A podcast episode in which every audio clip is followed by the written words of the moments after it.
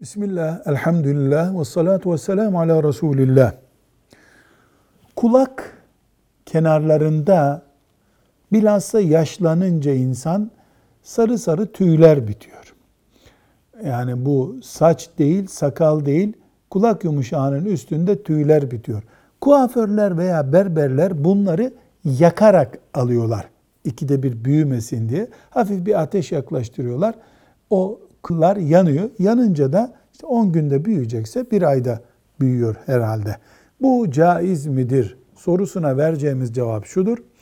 Eğer bedene bir zararı yoksa, sağlık açısından bir sıkıntı oluşturmuyorsa bu tür, bu tür tüyleri hafif bir yakmayla almak caizdir. Bir sakıncası yoktur. Velhamdülillahi Rabbil Alemin.